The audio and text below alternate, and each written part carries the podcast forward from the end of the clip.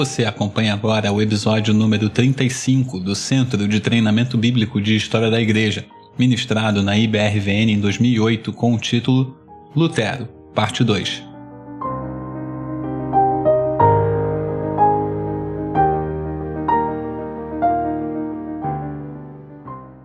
Vamos continuar então falando da teologia de Lutero, bem rapidamente, tá? É claro que, como sempre, é tudo um, só um passar de olhos, não tem como a gente se aprofundar em praticamente nada. Mas a gente sempre pode pegar elementos assim que chamam a atenção. Vou começar com uma frase do Lutero, em que ele diz assim: Por aquela única rocha que chamamos de doutrina da justificação pela fé somente, nós queremos dizer que somos remidos do pecado, da morte e do diabo, e somos feitos participantes da vida eterna, não por autoajuda, mas por uma ajuda externa somente pela obra do unigênito Filho de Deus, Jesus Cristo. Então aí ele fala que a justificação pela fé somente é o que nos salva. É dessa maneira que nós somos salvos. Não porque nós nos ajudamos, mas porque o Senhor Jesus Cristo fez uma obra em nosso lugar.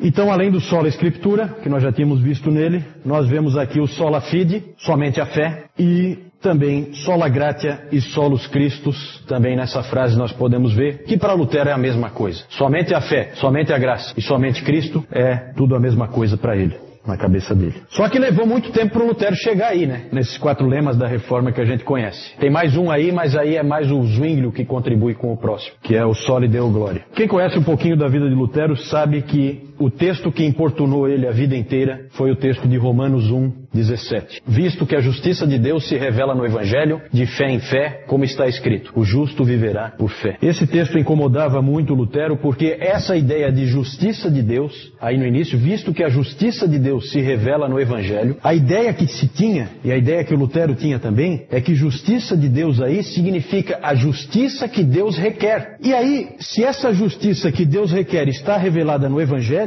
então Lutero chegou à conclusão que o Evangelho é a própria lei, e que a lei é o Evangelho. E que boas novas que tem nisso. Nada de novo, porque se é a justiça que Deus requer de nós, e que está no Evangelho, então ela é uma outra forma de lei. Isso incomodava Lutero profundamente. Ele tinha crescido com a fé católica, que vocês viram naquele sistema sacramental, lá naquele texto, vocês viram como é que era a fé católica. Que ela dizia mais ou menos o seguinte: dê o melhor de si, faça o possível, faça o que você puder, dê o máximo que você puder. Deus faz a parte dele, você faz a sua. E a sua era o que a igreja mandava você fazer, basicamente. Lutero sentia que era impossível você cumprir a sua parte. E ele se perguntava sempre o quanto é o bastante. Ah, dê o máximo possível, mas o quanto é o máximo possível? O quanto que eu tenho que fazer para conquistar a salvação? Isso importunava ele. Ele teve várias crises em relação a isso aí. A primeira, famosa, foi quando ele caminhava, depois de uma das suas aulas de direito, ele estudava direito, ele caminhava pelo campo e houve uma grande tempestade. E nessa grande tempestade ele achou que ia morrer, porque raios caíam, batiam nas árvores e tal, e ele achou que ele ia morrer. E aí ele prometeu para Santa Ana, Santa Ana era a protetora dos mineiros, e o pai dele era um mineiro, portanto era a santa da família. Ele prometeu para Santa Ana que se ela livrasse ele daquela tempestade, ele se tornaria um monge. E aí, ela cumpriu a parte dela, assim dizendo, né? E ele, e ele cumpriu a dele. E aí ele tornou-se um monge. E um bom monge dos melhores. Ele realmente tentou ser o melhor que ele pudesse ser. Fazia tudo o que se esperava de um monge e muito mais. Ele tinha que, por exemplo, se confessar. Só que ele se confessava várias vezes por dia. E aí à noite ele lembrava de alguma coisa que ele não tinha confessado. E aí ele ia acordar o confessor dele, que era um outro monge mais velho normalmente, para confessar aquele outro pecado que tinha vindo à mente dele. A ponto do confessor dele se irritar tanto com ele, que chegou, um fato pitoresco aí, né? Ele, o confessor dele chegou para ele e falou assim, Lutero, sai, faz alguma coisa realmente ruim, como matar o teu pai, por exemplo, e aí você vem aqui e confessa. Senão vai dormir, rapaz. ele corria atrás da salvação. Outra crise que ele teve foi quando ele foi ordenado padre, finalmente, e ele teve que oficiar sua primeira missa. E quando chegou a parte em que ele levanta a hóstia, e aí ele tem que dizer aquele hoc, hoc est corpus meu, né? É, este é o meu corpo. Ele então teve um colapso. De tão nervoso que ele ficou, ele não conseguiu fazer, não conseguiu levar para frente. Na verdade, Deus não era uma solução para ele, Deus era um problema. Ele via Deus como alguém terrível. Ele estava dentro daquele pensamento que o catolicismo tinha implantado em tanta gente. Tanto que ele chegou a dizer um para um amigo dele: Eu não amo a Deus, eu odeio a Deus. E aí ele se sentiu mais mal ainda, porque agora, além dele já ter essa situação, ele agora tinha acrescentado a blasfêmia é, em relação a, toda, a todo o sentimento que ele já tinha. Então ele, ele era um indivíduo atormentado enquanto monge. Ele tornou-se professor em Wittenberg em 1513 e de 1513 a 1517, que foi quando começou a reforma, ele já tinha ensinado nos livros de Salmos, Romanos, Gálatas e Hebreus. Vejam que é interessante como Deus usa, né? Porque esses quatro livros são livros que você parar para pensar, são livros peculiares aí, né? Para alguém que tem que chegar numa conclusão como Lutero chegou, de que a salvação é pela fé somente. Juntar esses quatro livros parece ser um, uma junção muito boa. E foi na providência de Deus que aconteceu. Enquanto ele estudava, ele já começou a receber alguma luz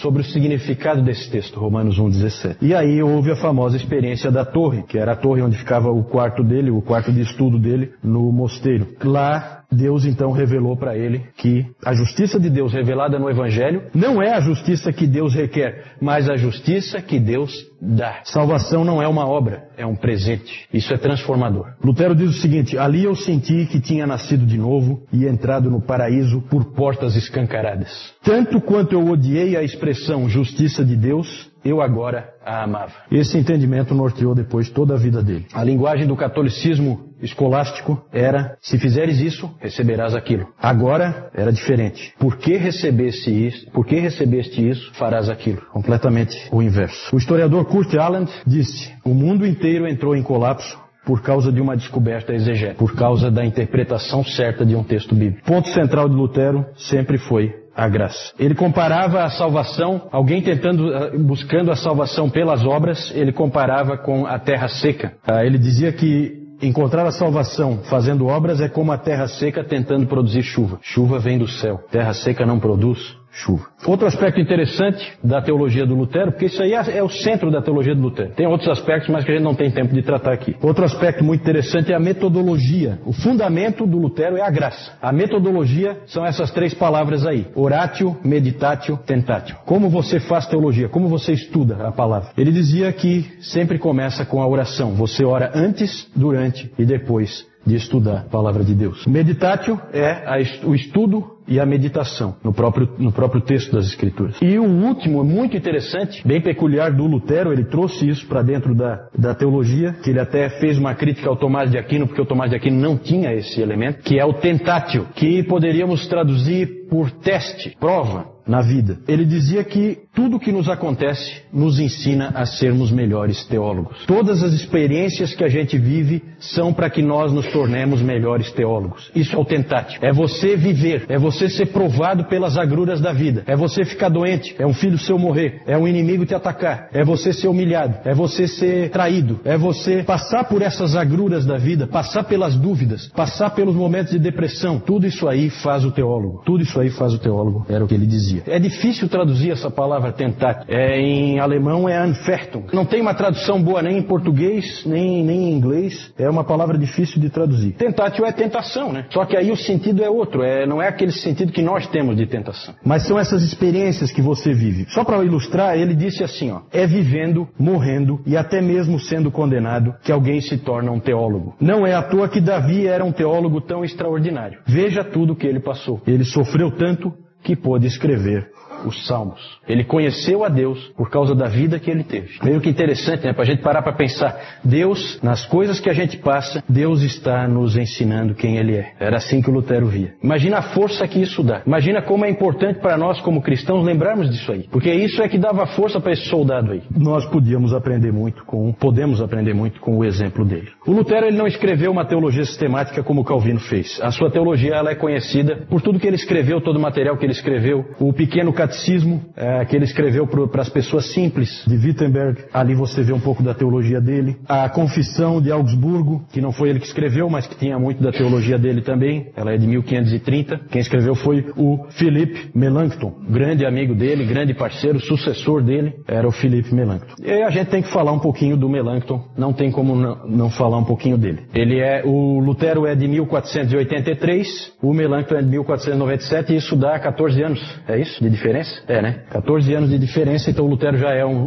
uma pessoa um pouco mais velha, o Melanchthon é um pouco mais jovem. O Melanchthon era professor de grego lá em Wittenberg desde os 21 anos e foi grande amigo de Lutero. É o típico intelectual, cara calmo, sossegado na dele. O... Ele permaneceu amigo do Erasmo, porque o Lutero era assim, quando ele discutia com alguém, acabou. É, não, dali para frente é inimigo. O Melanchthon não, permaneceu amigo do Erasmo, se correspondia com o Erasmo. Foi grande amigo de Calvino também, os dois se correspondiam, bem interessante a correspondência deles. Eram homens de idades mais próximas, a mesma geração. Ele tinha uma personalidade um, um tanto quanto tímida, medrosa, e o Lutero às vezes tinha que dar um empurrão nele, que ele era daquele tipo de pessoa que acha que sempre alguma coisa vai dar errado. Então ele ficava com medo de fazer porque não vai dar certo, sabe? Aquela pessoa é, temerosa. Ele era um pouco assim, bem diferente do Lutero que fazia primeiro, pensava depois. Ele tinha que ser de vez em quando encorajado. Era um teólogo muito hábil e o Lutero chegou a dizer que o Lutero é exagerado, né? Ele chegou a dizer que o, o livro do Melanchthon, Los, Lossi, Locke Comunes, que era um tipo de teologia sistemática, devia ser incluído no cano. Claro que ali ele estava vendo a teologia dele retratada. Então, é, ele estava bem, assim, predisposto. Claro que ali ele exagerou, né? O problema é que o Melanchthon, mais tarde, se afastou da teologia do Lutero. Sorte dele que o Lutero morreu, porque senão ele ia ouvir um monte. Ele acabou se afastando, ele acabou indo na direção do Erasmo, num aspecto, e na direção do Calvino, no outro aspecto. Ele foi na direção do Erasmo no que tange a doutrina da predestinação e da eleição, indo para um semi-pelagianismo, ele acabou, na verdade, levando o luteranismo com ele, e, portanto, o pensamento luterano arminiano nada tem a ver com Lutero, tem a ver com esse sujeito, Melanchthon. Por isso que eu sempre brinco que Lutero nunca seria um luterano, até porque o Melanchthon ia tomar uma fumada do Lutero, se, se ele tivesse